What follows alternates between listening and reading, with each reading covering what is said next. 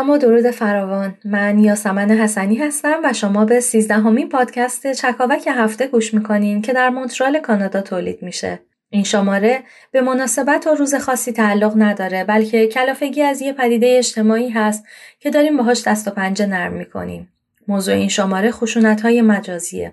راستش رو بخواین دغدغه موضوع این پادکست از ماجرای قهرمان شروع شد. فیلم قهرمان اسخر فرهادی. حتما یادتونه که با خوندن خبر جایزه و دیدن عکس ها چقدر ذوق کردیم و خوشحال شدیم. اما خیلی زود همه چیز تغییر کرد. موجی را افتاد علیه کارگردان که چرا اونچه که باید می‌گفتی رو نگفتی؟ چرا اصلا فیلم ساختی و حرکت اعتراضی نکردی؟ و این جریان خبری چرخید و چرخید و بزرگ و زشت شد. بزرگتر از خبر جایزه بردن فیلم توی جشنواره کن شد. حتما شما هم شنیدین که برای سوشیال مدیا خبری خوبه که بد باشه. خب خبر بد بیشتر توجه جلب می‌کنه و همیشه هم از گلالود کردن آب یه عده‌ای هستن که ماهی می‌گیرن یعنی نفعشون توی حاشیه سازی خبر هاست. به خاطر همینم مدام ما رو با خبر بد بمبارون می‌کنند و اصلا نمی‌ذارن بفهمیم اصل ماجرا چی بوده. گیجمون می‌کنن. اونقدر حریم ها رو راحت میشکنند و به هیچ رعایت چارچوب عرف و منطق میتازونند و به هر کی مخالفشون باشه انگ های جور و جور می‌زنن که آدم اصلا نگران میشه یا نظرش رو ابراز کنه یا نه. در واقع توی جایگاه قضاوت میشینند و حکم فوری صادر می‌کنند و خب همین قضاوتگری یه ابزار کنترلگری اجتماعی میشه برای ساکت و خاموش کردن و محدود کردن نظرها و فکرها.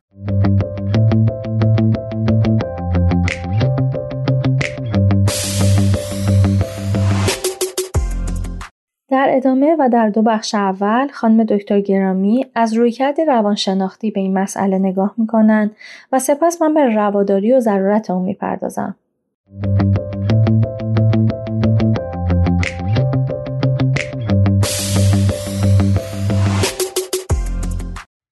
با سلام مبحث این دفعه ما موضوع مهمیه به نام خشونت در فضای مجازی که خیلی زیاد الان افراد درگیرش هستن. خب ما می‌دونیم که شبکه های اجتماعی و دنیای مجازی مثل همه دستاوردهای جدید در جوامع صنعتی و پیچیده امروزی منجر به یک سری تغییراتی در جنبه مختلف زندگی شده. به طوری که شبکه های اجتماعی و دنیای مجازی یک تیغ دولبه رو ایجاد کرده که علاوه بر جنبه های مثبت و سازندهش در زمین های مختلف ضررها و زیانها و آسیبهای فراوانی رو هم به دنبال داره. در میان انواع آزارها آسیبها و خشونت هایی که گاهن پنهان و غیر قابل تصور و پیگیری در این فضای رنگارنگ و عجیب به وقوع میپیونده که می‌تونه منجر به مسائل مشکلات جدی برای کاربران بشه. آگاهی از این آزارها و خشونت ها برای همه افراد الزامیه تا بتونن تا حد ممکن از اون پیشگیری بکنن و این خشونت ها رو پیگیری کنن.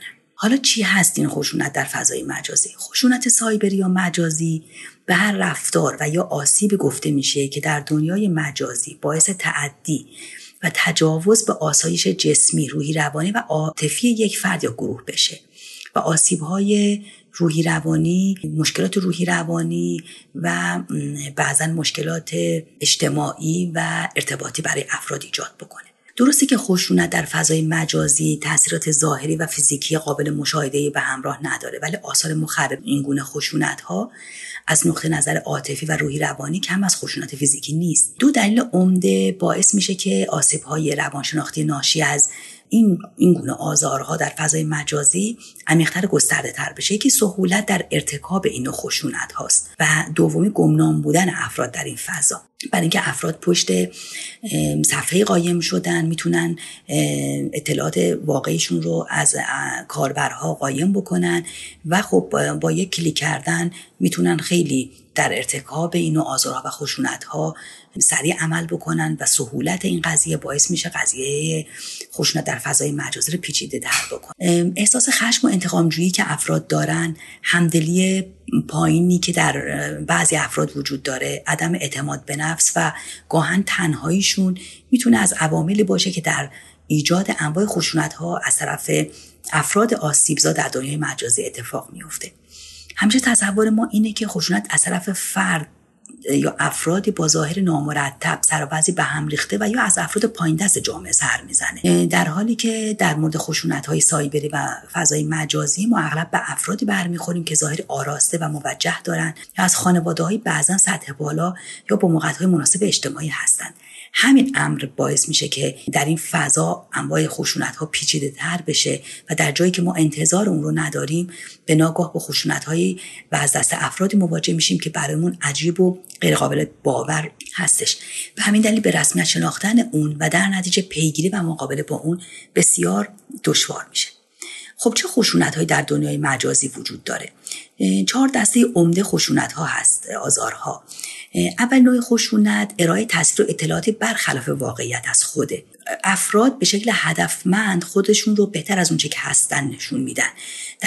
در نتیجه, می‌تونه منجر به کلاهبرداری مالی سرقت تجاوز یا مشکلات روحی روانی برای کاربرها بشه. این افراد در واقع فریب دادن و سوء استفاده از ناآگاهی و اعتماد دیگرانه. دومی نوع آزار و خشونت مجازی جمعآوری اطلاعات از افراد ردیابی و تهدیدشونه.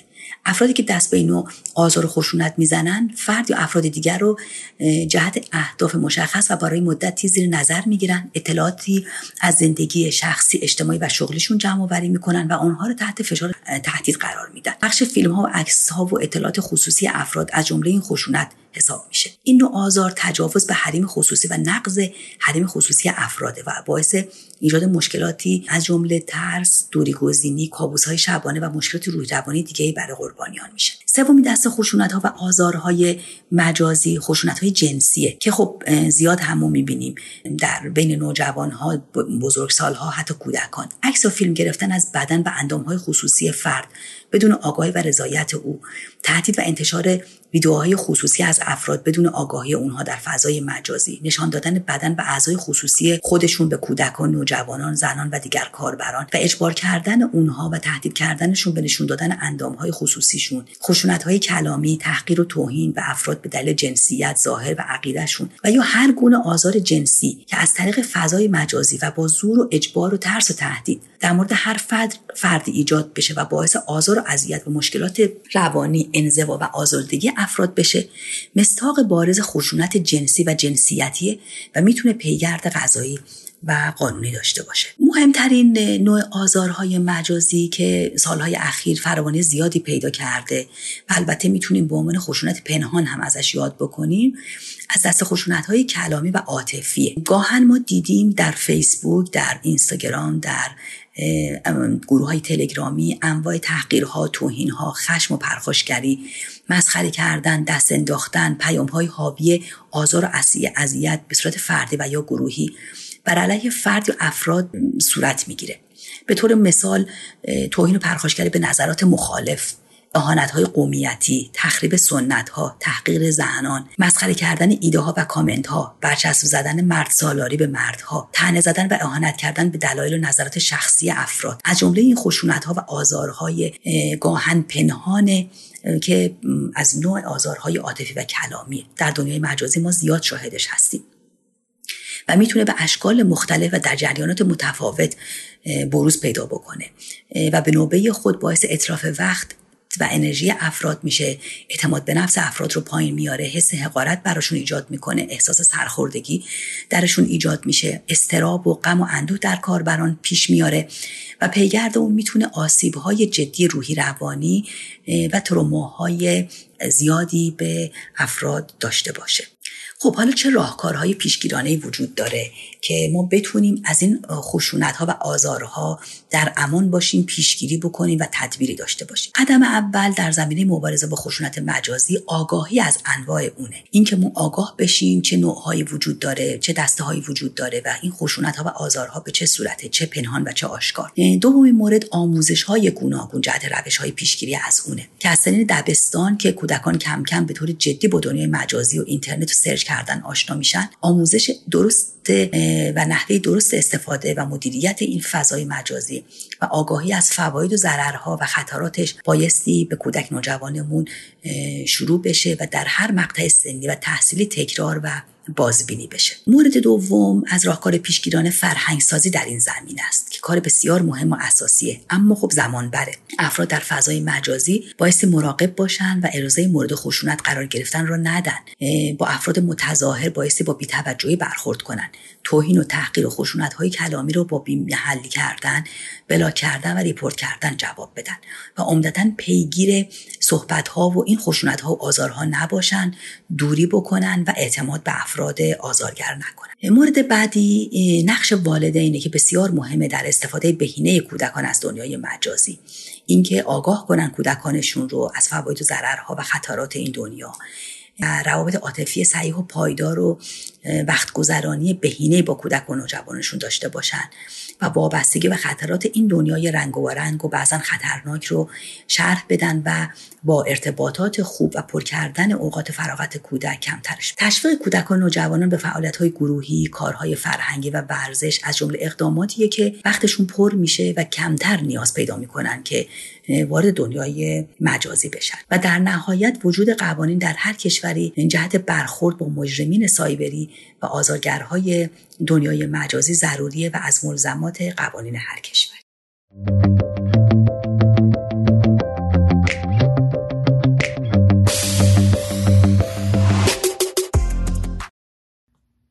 واقعا چی میشه که بعضی آدم ها کامنت های خشونتدار و توهینآمیز توی صفحات آدم های دیگه می‌ذارند و کمر به نابودیشون میبندند؟ چه نفعی می‌برن از این کار؟ اگه برای شما هم سوال هست و می‌خواین بدونین چه تفکری پشتشه شما رو دعوت می‌کنم به شنیدن این بخش از پادکست. توی این بخش درباره مفهوم و شیوه رواداری صحبت می‌کنیم و مطالبی که بیان میشه عینا از صفحه اینستاگرامی آقای علیرضا امتیاز برداشته شده.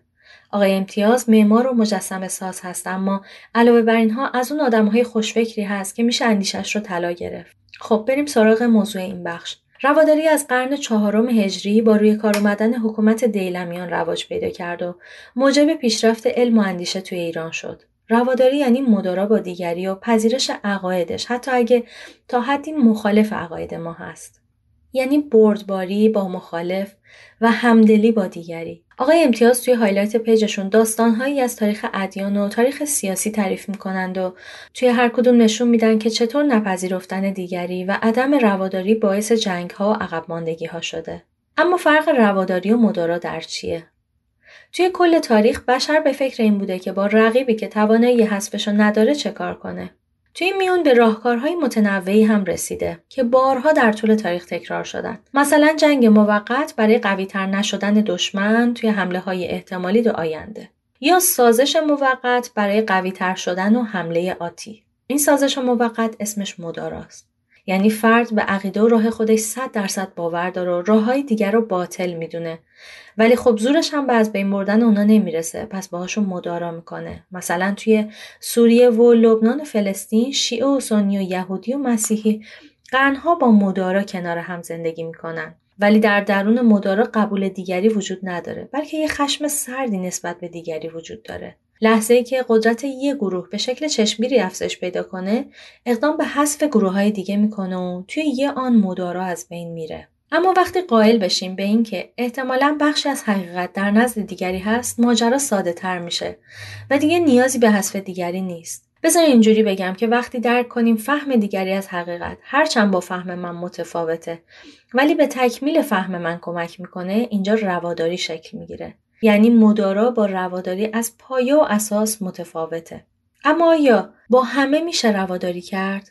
مثلا با داعش میشه رواداری کرد. مرز رواداری کجاست؟ رواداری یعنی به جای باید بگیم شاید. اینجا بحث وجود دیگری باز میشه. من در مقابل دیگری. در طول تکامل هم دیگری می‌تونسته به خاطر قلمرو جفتیابی یا غذا خطرآفرین باشه. برای همینم مغز ما بهش حساسه و زود و با دقت بررسی می‌کنه که پوستش چه رنگه چی میپوشه رفتارش چیه تا بتونه به دیگری برچسب بزنه که خطرناک هست یا نیست. در طول تاریخ آدمها قبیله زندگی کردند و با عدم پذیرش دیگری سعی کردن زنده بمونند و از گروه خودشون محافظت کنند.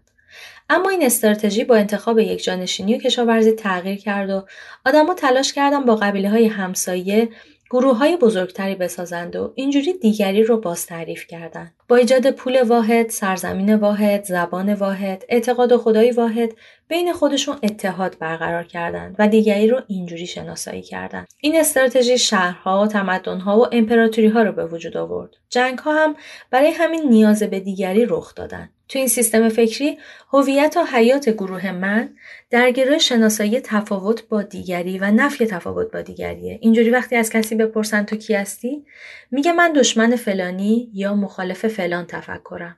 یعنی هویت یابی با نفی هویت دیگری. توی انواع رابطه با دیگری میشه از تحمل نام برد و اینجوریه که دیگری رو به رسمیت نمی‌شناسیم. اما قدرت و موقعیت از بین بردنش رو هم نداریم و مجبور به تحمل خودش و افکارشیم. اینجا هیچ گفتگوی رخ نمیده و خشم سرد به وجود میاد. مدارا این بود که دیگری رو به رسمیت نمی‌شناسیم اما باهاشون آسون می‌گیریم چون این کار در جهت تأمین منافع کوتاه مدتمونه. خشونت هم که واضح و روشنه همه که شمشیر رو از رو میبندن اما رواداری میگه که دیگری رو به رسمیت می‌شناسم و می‌دونم بخشی از حقیقت پیششه اینجوری امکان گفت و شنود و فهم و درک مشترک رخ میده. تفکر انتقادی به خود و دیگری و همینطور به رسمیت شمردن تکسر دیدگاه ها شکل می‌گیره و امکان برقراری دوستی به وجود میاد. رواداری منجر به صلح پایدار و شکوفایی استعداد طرفین میشه. حالا بیاین به خودمون نگاه کنیم. آیا ما توی زندگیمون روادار هستیم؟ آیا آدم رواداری رو می‌شناسیم؟ توی مواجهمون با دنیای مجازی توی کامنت هایی که می‌ذاریم و اخباری که می‌خونیم آیا می‌تونیم رواداری کنیم و در عین حال تفکر انتقادی هم داشته باشیم؟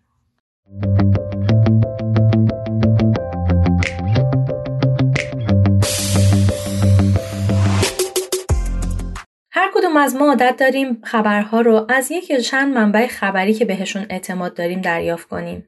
این منبع خبری می‌تونه دوستمون باشه یا صفحه اجتماعی یه فعال اجتماعی سیاسی یا محیط زیستی باشه. می‌تونه یه روزنامه باشه یا کانال های خبری مثل ایران اینترنشنال بی بی سی و امثال اینها. حالا این میون هرچی منابع ما محدودتر باشه ذهنمون به همون اندازه بسته میمونه. مثل اینکه شما همیشه از چند غذای محدود بخورید و نذارید ذائقتون طعمهای متنوع رو تجربه کنه. اون وقت میفتین تو تله که باعث میشه فکر کنیم فقط همین که ما می‌خوریم درسته و وجود داره و هرچی غیر این اشتباهه. فقط همین خبری که ما می‌دونیم معتبره. فقط همین که ما میگیم درسته. و انقدر که تکرار میشه فکر می‌کنیم توی دنیا هرچی غیر این باشه اشتباهه. اینجوری میشه که فکر می‌کنیم ما صاحب حق هستیم.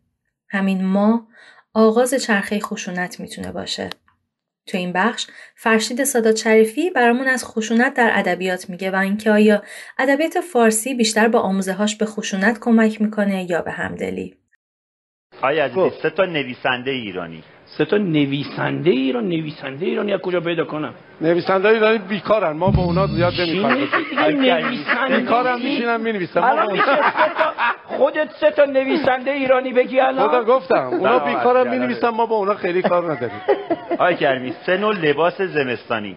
توی برنامه خندوانه اتفاق تلخی افتاد و جمله فیروز کریمی و عدم دانستن نام نویسندگان نازنین سرزمینم از سمت خداداد عزیزی نازنین یه ذره تلخه و خنده های رامبد دوست داشتن. رامبد رفیقمه.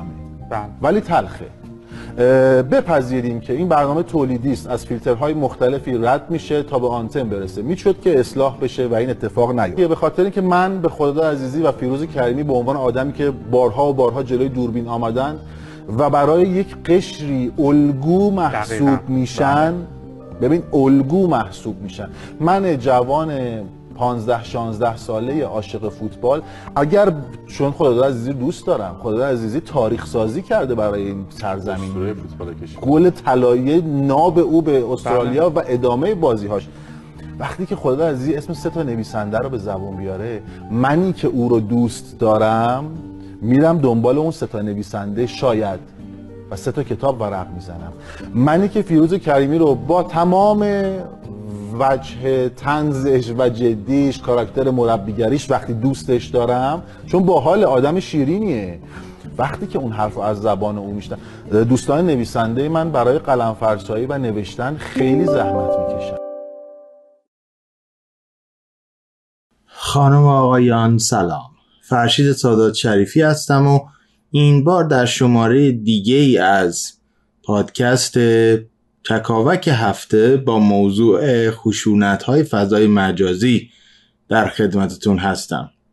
صوتی که در ابتدای برنامه شنیدید بخشی از واکنش توهینآمیز جمعی از ورزشکاران و سلبریتی های حاضر در برنامه خندوانه به نویسنده های ایرانی بود که حتما راجبش شنیدید و خوندید و بعدا هم ممکنه ویدیوی کامل اون قسمت رو که پنج دقیقه و چند ثانیه هست دیده باشید. از این شروع تلخ می‌خوام استفاده کنم و به شما بگم که قبل از اینکه وارد رویکرد خشونت آمیز فضای مجازی به شاعران و نویسندگان بشیم باید درد بزرگتری رو باز کنیم. اونم این است که سلبریتی هایی که عمدتا میلیونی فالوور دارن. بخش بزرگی از اونها از عالم سینما و هنرهای نمایشی میان مثل رامبد جوان و کار اونها با متن گره خورده و متنهایی هست که توسط نویسندگان نوشته شده و اگر نویسندگان نبودند اصلا ادبیات نمایشی نبود که این دوستان بخوان در قالب نمایش رادیویی یا تئاتر یا سینما و دیگر قالب های هنرهای نمایشی هنری رو عرضه بکنند و شناخته بشن و به درجه سلبریتی بودن برسن. اما به راحتی وقتی که افراد درجه مستقیمی از برخورداری های اجتماعی رو پیدا می‌کنن نه فقط مجری این برنامه بلکه به طور عام کمتر توجه می‌کنند و کمتر یاد می‌کنند از نقش نویسندگان و این به نظر من سرآغاز حلقه خشونت و قدر ناشناسی نسبت به اصحاب قلم هست. کمتر هستند کارگردانانی مثل بهمن فرمانارا که همیشه خودشون رو مدیون و مرهون داستانهای خوب می‌دونن و همیشه از تجاربی مثل همکاری با هوشنگ گلشیری مثلا ایشون یاد می‌کنه. از این منظر وقتی که نگاه بکنیم پژوهش هایی که انجام شده نشون میده که این جماعت یا واقعا سلبریتی یا به اصطلاح سلبریتی طرف خشونت هایی هستند توسط کاربرانشون که با چنین روی کردهایی اونها رو عینا به اصحاب ادبیات هم منتقل می‌کنن و در حقیقت اونها رو در مشکل خودشون شریک می‌کنن. بر اساس مقاله بسیار مفصل 60 صفحه‌ای که پژوهش واقعا دامن است و لینکش رو در هر جایی که این پادکست رو میشنوید خواهم گذاشت شبکه مزامین فراگیری که خشونت کلامی نسبت به همه این افراد دنبال می‌کنه در چند دسته خلاصه میشه. مذهب قومیت دقدقه های اجتماعی مسائل جنسی و جنسیتی جایگاه و مقام حرفه‌ای زندگی خصوصی امور مرتبط با سیاست و انتقاد از آسایش و رفاه این افراد در همه این طبقات مشترک هست. حالا می‌خواد نویسنده باشند می‌خواد بازیگر باشند می‌خواد خواننده باشند و انواع دیگر چهره هایی که فالوورهای چند صد هزار و میلیونی دارن. پژوهشگرانی که این مقوله ها رو بررسی کردن به یک نکته بسیار بسیار درستی اشاره می‌کنن که افرادی که این خشونت های کلامی رو انجام میدن کمتر خودشون افراد شناخته شده رسانه ای هستند و اگر هم هستند و استثناعا با چهره واقعی و با نام واقعیشون جلو میان و برای مخاطبان هم شناخته شده هستند بیشتر از طریق رویکرد انتقادی خودشون کسب اعتبار می‌کنن. همون جوری که مثلا خانم علی نژاد در همین ماجرای آقای فرهادی که یاسمن جان ازش صحبت کرد می‌تونه در این دسته قرار بگیره که اصولا ایشون با رویکرد انتقادی خودش شناخته میشه و جز معدود نمونه است که فردی شناخته شده و با نام خودش میاد و این چرخه رو آغاز می‌کنه. دسته دوم افراد عمدتا کسانی هستند که با نام مستعار یا به اصطلاح با هویت فیک مجازی میان و اظهار نظر می‌کنند و این پژوهش نشون میده که عمده مخاطبانی که در چرخه خشونت کلامی علیه هنرمندان شرکت می کنند از این دسته هستند. افرادی هستند که هویت مشخصی ندارند. و در این مقاله ای که عنوانش خشونت کلامی در فضای مجازی هست و به طور خاص اومده اظهار نظرهای دنبال کنندگان در صفحات اینستاگرام رو بررسی کرده به تفصیل بحث میشه راجع به حتی زیر مجموعه های این مزامینی که برای شما برشمردم و نشون داده میشه که بخش عمده ای از این رفتارها و کلمات خشونت آمیز برگرفته است از هویت های ناشناس. و دسته سوم افرادی هستند که در میانه این دو قرار می‌گیرند هم از نظر شناخته بودن یا نبودن و هم از نظر تعداد. نه به اندکی افراد شناخته شده هموار منتقد هستند و نه به فراوانی هویت های ناشناس اما از طرفی با وجودی که با اسم و آیدی خودشون در فضای رسانه‌ای حضور دارند در شبکه های اجتماعی حضور دارند اما خب چهره های شناخته شده نیستند عمدتا تحلیلی که در این مقاله ارائه شده نشون میده که این افراد یک نوع خشم و غم و عواطف منفی رو که نمی‌تونن اگر رو در رو با اون افراد قرار بگیرن نه تنها به همین شکل بلکه بسیار ملایم تر هم ابراز بکنن و بازداری های اجتماعی بازداری های فرهنگی همواره باعث شده که نتونن صحبتشون رو مستقیم در این گونه موارد مطرح بکنن یک دفعه به شکل انفجاری میان و در قالب فضای مجازی چنین مباحثی رو طرح می‌کنن به خاطر فاصله ای که بین اونها و انتقاد شونده هست و هرگز این فاصله نمی‌تونه به این راحتی پر بشه و این گفتگو رو در رو پیگیری بشه.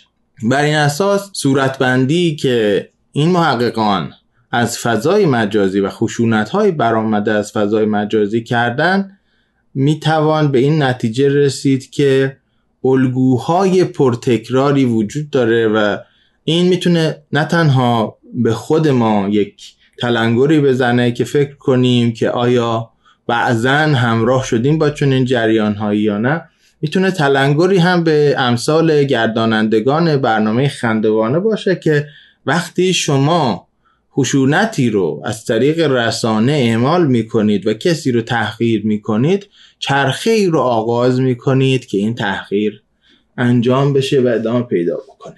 برای اینکه مثالی ادبی تر بزنم برای شما از این مسئله مایل هستم به تجربه مستقیمی که از دعوت دوست عزیزم نویسنده بسیار شناخته شده آقای مصطفی مستور دو مرتبه یک بار به شیراز و یک بار در مونتریال داشتیم اشاره بکنم.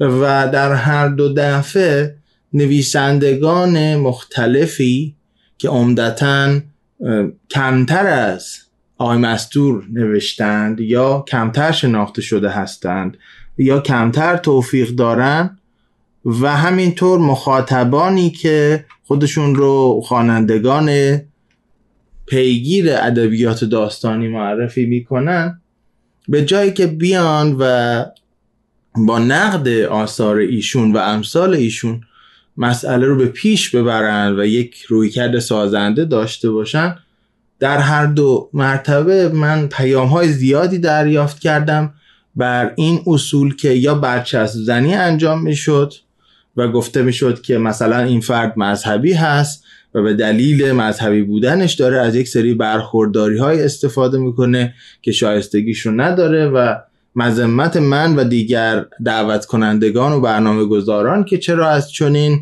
افرادی دعوت می‌کنیم یا در کنار اون افرادی بودند که اصولا شایستگی و دستاوردهای این دعوت شوندگان رو به زیر سوال می بردن و نمی‌تونستن بپذیرند که علا رقم تمام انتقادایی که به هر نویسنده ممکن از نظر سبک و مزامین و قدرتش وارد باشه ما با یک نویسنده ای روبرو هستیم در این مورد که بسیار خوانده شده بسیار دیده شده بسیار نقد شده و به زبانهای مختلف ترجمه شده و اینجوری نیست که کارنامش یک سره نامقبول و در نتیجه یک سره ناشایست باشه برای دعوت به برنامه. و برای من بسیار تعمل برانگیز بود که چه در زمانی که در ایران و در یک فضای کوچکتر در شهری مثل شیراز این دعوت رو انجام می‌دادم چه زمانی که جناب وستور به مونترال سفر کردن بعد از اینکه خب من سالها در ایران فعالیت فرهنگی نداشتم و پیگیری کار خودم رو در اینجا انجام می‌دادم در هر دو فضا دیدم که به یک شکل تکرار شونده و در طول این سالیان هیچ تغییری هم نکرده و همچنان بر این دو اساس پیش میره و هیچ کدوم از این قلم زنانی که در این مخالفت و در این خشونت شریک بودند باز به این پیامی که برای برنامه خندوانه دارن میدن فکر نمی کردن که خب اگر این خشونت رو برای کسی آغاز کنید آیا این خشونت روزی و جایی و به شکلی در این حلقه معیوب به شما بر نخواهد گشت. بر این اساس می‌خوام ازتون خواهش کنم که یک بار دیگه تک تک ما فکر کنیم به اینکه اگر مسئله وجود داره چگونه ما می‌تونیم به جایی که بخشی از مسئله و مشکل باشیم قسمتی از راه حل باشیم. چون تغییر چنین آسیب ها و مشکلاتی فقط و فقط از تک تک ما آغاز میشه و هیچ راه دیگری جز تغییر نگاه تک تک ما نداره و هیچ کس به جز خودمون نمی‌تونه نگاه و شناخت و به طبع اون رفتار ما رو تغییر بده. امیدوارم این تلنگر فرصت خوبی باشه برای اینکه فکر بکنیم که همه فعالان فضای مجازی همه کسانی که محتوای تولید می‌کنن همه سوار یک کشتی هستند و بهتره که به جای پرخاش به همدیگه اگر حمایتی هم از همدیگه نمی‌کنن در سکوت و در استقلال کار خودشون رو پیش ببرن. خیلی ممنونم از اینکه در این دقایق با ما همراه بودید و این پادکست رو شنیدید و امیدوارم که همچنان تن بیگزند و جان آباد داشته باشید و از خواندن ادبیات همه در کنار هم بیاموزیم و رشد کنیم و تغییر کنیم به سمت مثبت.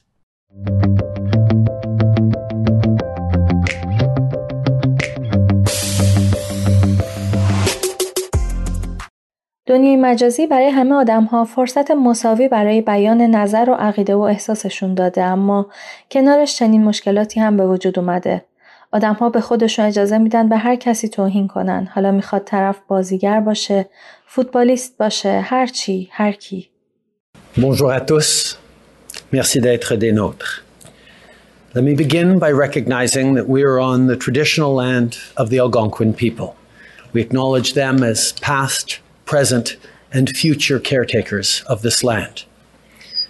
Canada is a place defined by people, by people who serve those around them, who tackle big challenges with hope and determination, and above all, who never stop working to build a brighter tomorrow. In other words, people like Mary Simon. Frankly, we need more leaders like Ms. Simon in high office, people who understand what it means to take on real issues and create positive change. And that's exactly what brings us here today. This morning, I can announce that on my recommendation, Her Majesty Queen Elizabeth II has approved the appointment of Ms. Mary Simon as the 30th Governor General of Canada. خبر انتصاب مریسیمون به عنوان فرماندار کل کانادا بسیار سر صدا به پا کرد. مریسیمون اولین بومی کاناداییه که توی این مقام قرار می‌گیره. خیلی ها این موضوع رو به فال نیک گرفتند و قدمی در جبران حق و حقوق پایمال شده بومیان آمریکای شمالی دونستند. اما یا در فضای مجازی همه واکنش ها به این موضوع مثبت بود؟ مریم ایرانی توی بخش بومیان پادکست چکاوک هفته برامون این موضوع رو بررسی می‌کنه. Good morning, everybody. Good morning, Prime Minister. First, um, I just want to say a few words in Inuktitut. So, if uh, if anybody has uh, a translator, so urlakwile unnasi urlumi nakomero mayunga kanata angayokha maringanik tako hausriyangit urlumi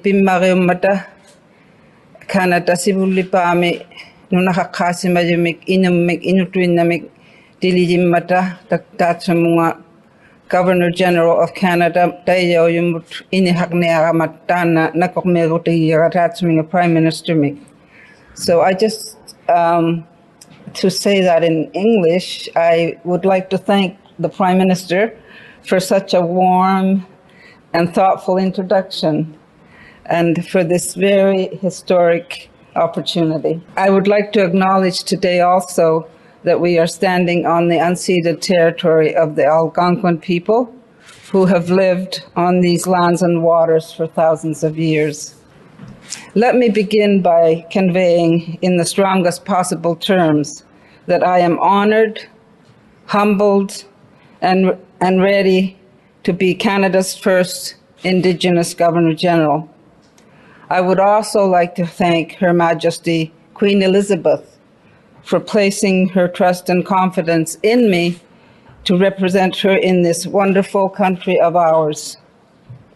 I can confidently say that my appointment is a historic and inspirational moment for Canada and an important step forward on the long path towards reconciliation.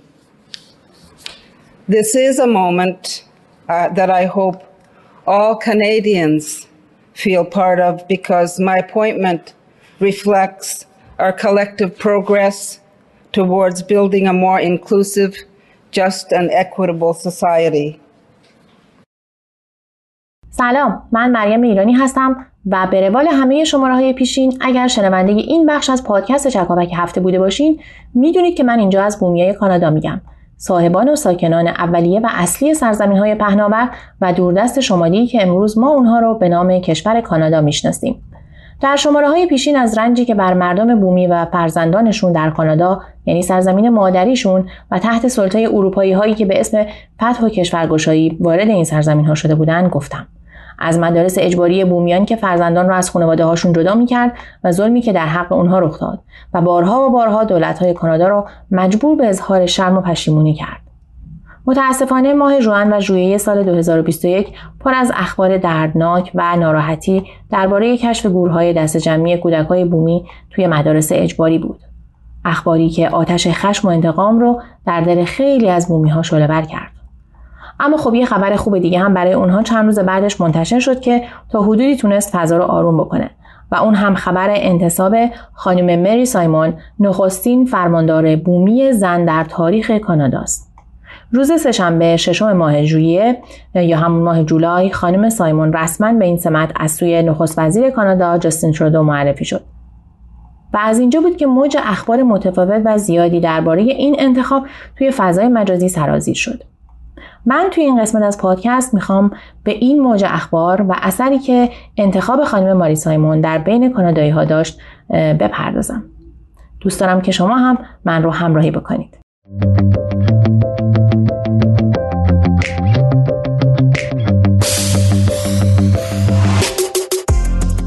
خب من فکر می‌کنم که بهتره تو این بخش یه کمی با خود خانم ماری سایمون فرماندار جدید آشنا بشیم من از کلام خود خانم سایمون که در مراسم معارفه خودش از طرف نخست وزیر شروع در مورد خودش گفته استفاده می‌کنم. ایشون گفته که من در قطب شمال در یک منطقه‌ای در استانی کبک کانادا با نام خانوادگی مری جانی می متولد شدم. اما اسم خانوادگی من در قبیله بومی که من در اون زندگی می‌کنم معناش میشه زن کوچک شجاع که اسمی هست به اسم نینگیو کوک دولک که اسم قبیله این خانم هم اینوک هست. مادر خانم مری سایمن طبق گفته خودشون اینوک بوده و پدرشون هم اهل جنوب بوده و مدیر پست شرکت محلی هاتسن در منطقه به اسم نوناویک. نوناویک یکی از مناطقی هست که در منطقه قطب حساب میشه دیگه همونطوری که خودشون هم گفتن. ایشون در مورد خودش گفته که من در دوران نوجوانیم در نوناویک در واقع بزرگ شدم یک سبک زندگی سنتی داشتم. در بیشتر ماهای سال ما توی زمین های مختلفی زندگی می کردیم شکار می کردیم ماهیگیری می کردیم و غذا رو به سبک بومیان جمع آوری می کردیم و به خاطر همین من با زبان و میراث اینویی خودم که اینویی همونطور که نمی‌دونم پادکست قبلی رو گوش کرده باشید می‌دونید که بخش از بومیان هستن که ما قبلا اونها رو به اسم اسکیمو میشناختیم ولی امروز استفاده از کلمه اسکیمو چون ممنوعه دیگه بهشون اسکیمو نمیگیم. خانم مری سایمن مادر بزرگشون و مادرشون رو به عنوان مشوق ها و مربیان خودشون می‌دونن و در واقع از پدرشون هم به عنوان یک مردی که عشق و احترام عمیقی داشته به مردمان بومی و طبیعت زیبای اونجا یاد می‌کنن و پدرشون در واقع غیر بومی بوده. و این باعث میشه که خانم مری سایمن طبق گفته خودشون تجربیاتی پیدا بکنن در زندگی که بتونن بفهمن که چطوری در کانادا میشه با فرهنگ ها و عقاید مختلف راحتی زندگی کرد با همه مردم ارتباط برقرار کرد و یک اتحاد و یک پیوند عمیقی رو بین فرهنگ ها ایجاد کرد. خانم سایمن یک وکیل مدافع برای بومیان بوده همیشه و در واقع یک دیپلمات هم بوده. در زندگی خودش پستهای سیاسی هم داشته و به خاطر همین هم بود که برای این مقام مهم انتخاب شد. خانم سایمن در سخنرانی که انجام داده برای مراسم معارفه خودش از نخست وزیر کانادا جاستین ترودو تشکر می‌کنه که اون رو در این زمان مهمی که بومی ها نیاز به حمایت دارن از طرف دولت کانادا برای اینکه حق و حقوق خودشون رو به دست بیارن فرماندار کانادا کرده. و از ملکه الیزابت هم البته در سخنان تشکر کرده که به اون اجازه داده تا فرماندار بشه. چون در کانادا سمت فرماندار در واقع تحت نظارت مستقیم ملکه انتخاب میشه و ملکه باید فرمان فرماندار کانادا رو امضا بکنه. در واقع نخست وزیر گزینه مورد نظر به ملکه انگلستان میده و ملکه انگلستان اگر تایید بکنه اون فرد فرماندار میشه. یکی از بخش مهمی که خانم سایمن در سخنرانی خودش گفته گفته که من متعهد هستم که در کنار همه کانادایی ها باشم و می‌خوام که همه مردم کانادا رو در کنار همدیگه جمع بکنم. و انتخاب خودش رو به عنوان یک پلی بزرگ و مهمی برای پیوند بین بومیان و مردمان دیگه کانادا در واقع اعلام کرده. خانم ماری سایمن گفته که من خودم رو یک سفیر تنوع فرهنگی و زبانی در کانادا می‌دونم و می‌خوام که در واقع انتخاب من بشه یک نقطه عطفی در تاریخ بومیان که بتونن اونها هم در آینده کانادا نقش مهم و تاثیرگذاری رو داشته باشن. همینطور در مورد اون تشبیه گروه های دست جمعی هم ایشون گفته که من امیدوار هستم که ما در آینده بتونیم تمام این اتفاقات تلخ رو اثراتش رو از بین ببریم و برای همه مردم کانادا رفاه ایجاد بکنیم. ایشون اعتقاد داره که ما اگر بپذیریم که همون انسان هستیم و در قبال هم مسئولیت داریم روزهای درخشانی رو در کانادا می‌تونیم رقم بزنیم و خودش رو الهام بخش آینده تمام کسانی می‌دونه که در کانادا به دنبال رسیدن به این هدف مهم هستن.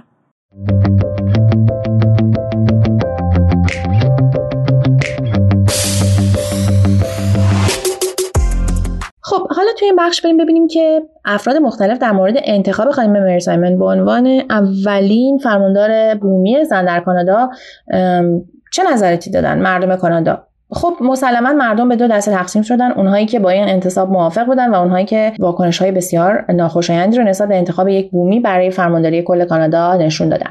مدافعان کسانی بودند که انتخاب خانم سایمون رو در شرایطی که جامعه و اذهان عمومی به خاطر پیدا شدن گروه های دست جمعی کودکان تحت فشار بود و کانادا دولتش باید پاسخگوی بود یک انتخاب هوشمندانه دونستن و از انتخاب اون استقبال کردن و این رو یک گام بزرگی از طرف دولت کانادا برای جبران گذشته دونستن ناتان اوبد رئیس قبیله اینویی تاپریت کاناتامی که زمانی هم سازمان ملی اینویی ها در کانادا رو رهبری می‌کرده درباره انتخاب خانم مری سایمون گفته که من به این خانم افتخار می‌کنم و این واقعیت که یک اینویی الان نماینده ملکه در کانادا است یک واقعیتی ما نمی‌تونیم اون رو انکار بکنیم.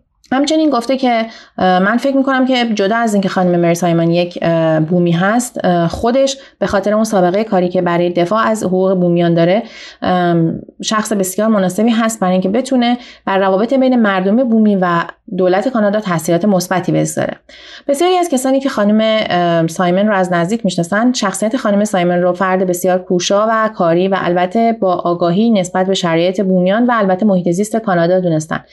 مسئله محیط زیست از اونجای اهمیت پیدا می‌کنه که بومیان اعتقاد دارن دولت کانادا برای تخریب زیستگاه های اونها کمر همت بسته و سالهاست که دارن با دولت برای جلوگیری از انتقال خطوط در واقع نفت در مناطق مربوط به بومیان می جنگن در سراسر کانادا. در نتیجه اگر خانم سایمن بتونه این ارتباط مهم رو بین بومیان و دولت برقرار بکنه بسیار از این مشکلات از نظر مدافعانش حل میشه. یک خانمی به اسم خانم ماری الن تورپل لافن که مدیر آکادمیک مرکز تاریخ و گفتگوی مدارس اجباری بومیانه از خانم سایمن به عنوان یک زن بومی که در دورانی که تمام زنان بومی صداشون به هیچ جا نمی‌رسه. تمام تلاشش رو کرده تا بتونه خودش رو در کانادا به بالاترین مقام برسونه تقدیر کرده و گفته که این خانم این کار رو با داد و هوار و یا مثلا پرخاشگری و انجام نداده. بلکه با مهربانی و کار زیاد و کمک کردن به دیگران تونسته که یک وزنه مهمی رو بین دولت و بومیان ایجاد بکنه. خانم سایمن یکی از کارهای بسیار مهمی که در قبل از انتصابش انجام داده همونطور که در قسمت قبل گفتم بوده که سالهای سال به عنوان وکیل بومیان در بسیاری از سازمانهایی که در کانادا مشغول دفاع از حقوق بومیان هستن کار می‌کرده. در نتیجه بسیاری از طرفداران ایشون این سوابق رو بسیار مهم و موثر می‌دونن برای اینکه این خانم می‌تونه در پست جدیدش موفق باشه. خانم سیندی بلک استوک مدیر اجرایی سازمان ملل متحد برای مراقبت کودکان و خانواده ها میگه که من فکر می‌کنم که خانم سایمن بتونه در جامعه کانادا به غیر از انجام وظایف تشریفاتی خودش یک کارهای مهمتری رو هم انجام بده. یعنی با بیعدالتی های اجتماعی و اقتصادی باید بتونه مبارزه بکنه. و از اون پست خودش به خوبی برای اینکه بتونه به بومی ها کمک بکنه استفاده بکنه. و همچنین اون حقوقی که از بومی ها در طی این سالها نقض شده رو بتونه برای نسل های فعلی توضیح بده و بین اونها یک ارتباط ایجاد بکنه. اگر بتونه این کار رو بکنه از نظر بسیاری از موافقان خانم سایمن یکی از بزرگترین و مؤثرترین مهره های سیاسی در دولت کانادا میشه که در طی این سالها اومده تا بتونه ظلم هایی که در حق بومیان شده رو جبران بکنه. خود خانم سایمن در سخنرانی که انجام داد گفته که خودش رو متعهد می‌دونه به اینکه سیستم بهداشت و درمان رو در سراسر کانادا برای بومی ها برقرار بکنه. چون یکی از بزرگترین مشکلات بومیان این هست که نمی‌تونن سیستم درمانی مشابه بقیه افراد توی کانادا داشته باشن. و این یک درد و رنجی هستش که اونها سالهاست دارن ازش لطمه می‌خورن. و در نتیجه خانم سایمن گفته که من البته نمی‌خوام که تمام تلاشم رو برای این بذارم که چون قومیت خودم بومی هست فقط به بومی ها کمک بکنم. اما بیشتر از کسانی که قبلا فرماندار کانادا بودن می‌کنم که به حل اونها کمک بکنم. البته که می‌تونم کار آسونی هم نخواهد.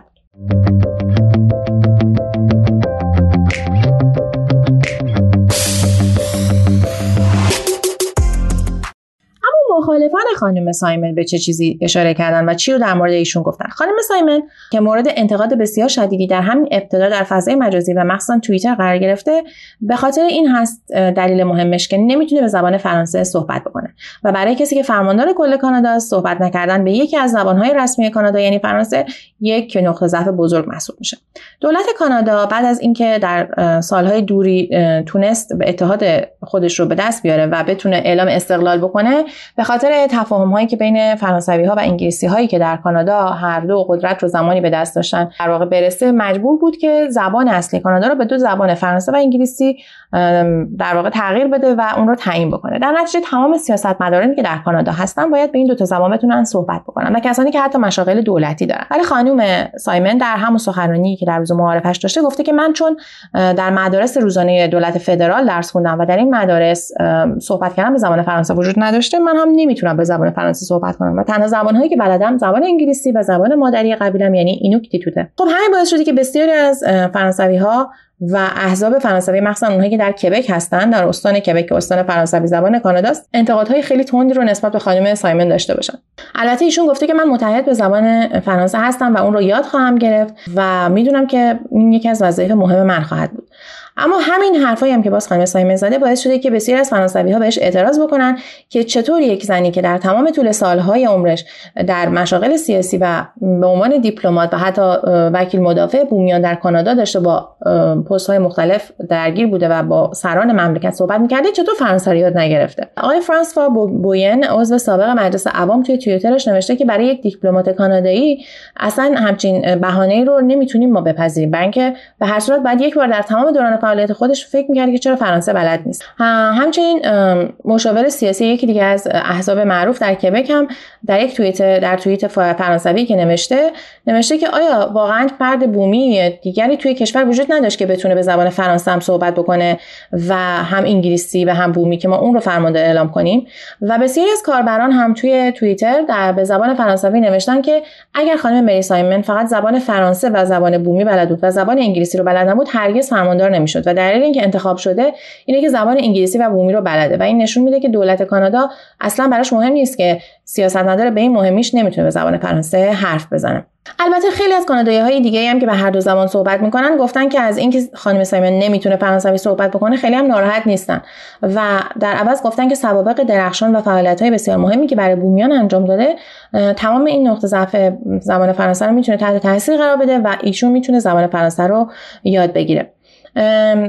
برای مثال یک فردی که دو زبانه است و در جزیره پرنس ادوارد زندگی می‌کنه در یک مصاحبه ای که با شبکه خبری CTV داشته گفته که من تحت تاثیر شخصیت خانم سایمن قرار گرفتم. نه تحت تاثیر اینکه می‌تونه به زبان فرانسه صحبت کنه یا نه. اون یک دیپلمات با تجربه است و کسیه که می‌تونه یک آشتی ملی رو در کشور ایجاد بکنه و خیلی بده که ما بیایم و فقط اون رو متهم بکنیم به اینکه فرانسوی بلد نیست.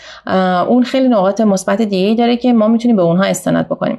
اما در صورت از خانم سایمن خواسته که زبان فرانسه رو هم یاد بگیره مدیر اجرایی یکی از پناهگاه های زنای بومی در شهر مونترال هم گفته که خانم سایمن درسته که به زبان فرانسوی صحبت نمی‌کنه ولی در بسیاری از مذاکرات کلیدی در حقوق بومیان در استان کبک که به زبان فرانسه بوده شرکت داشته و تونسته نقش تاثیرگذاری رو بازی بکنه. و این عدم یا در واقع توانایی ایشون برای صحبت کردن به زبان فرانسه جلوی فعالیت های سیاسی و اجتماعی ایشون رو نگرفته.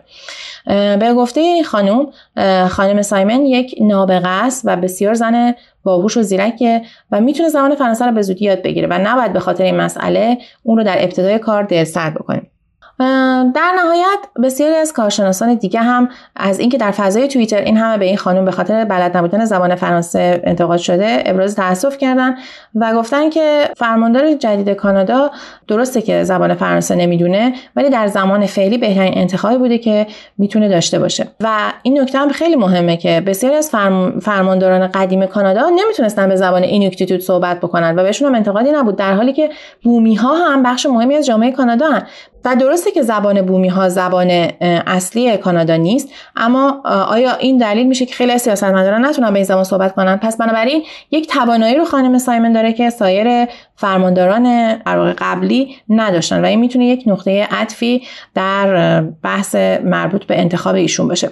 در نهایت خیلی ها هم دولت فدرال رو در این مسئله مقصر دونستن. به خاطر اینکه خانم سایمن از یک قبیله بومی بوده و در کودکی رفته در مدارسی که توسط کلیسا اداره می شده و با مدیریت دولت فدرال در واقع گردونده می شده درس خونده.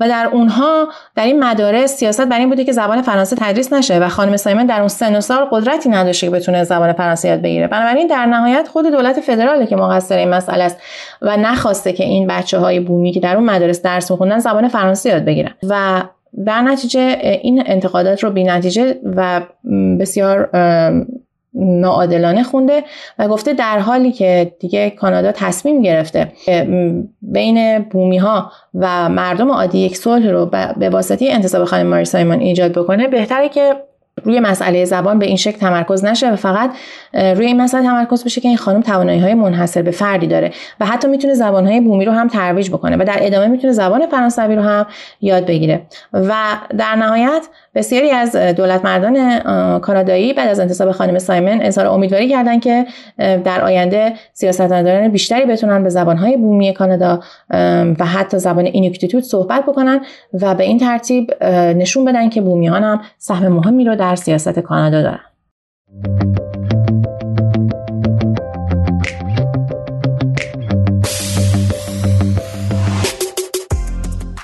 از اینکه تو این قسمت از پادکست چکاوک هفته هم با ما همراه بودید از شما ممنونیم.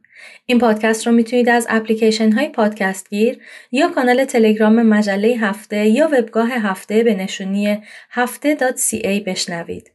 ما دوست داریم نظرات شما رو درباره پادکست بدونیم و پیشنهادهای شما رو برای موضوعات بعدی بشنویم. نظراتتون رو به نشونی info ایمیل کنید و اگه این پادکست رو دوست داشتید اونو به دوستانتون هم معرفی کنید. با سپاس از فرشید سادات شریفی برای تدوین این شماره و سارا اندرسون برای گردآوری مطالب از همگی دوستان سپاس گذاریم.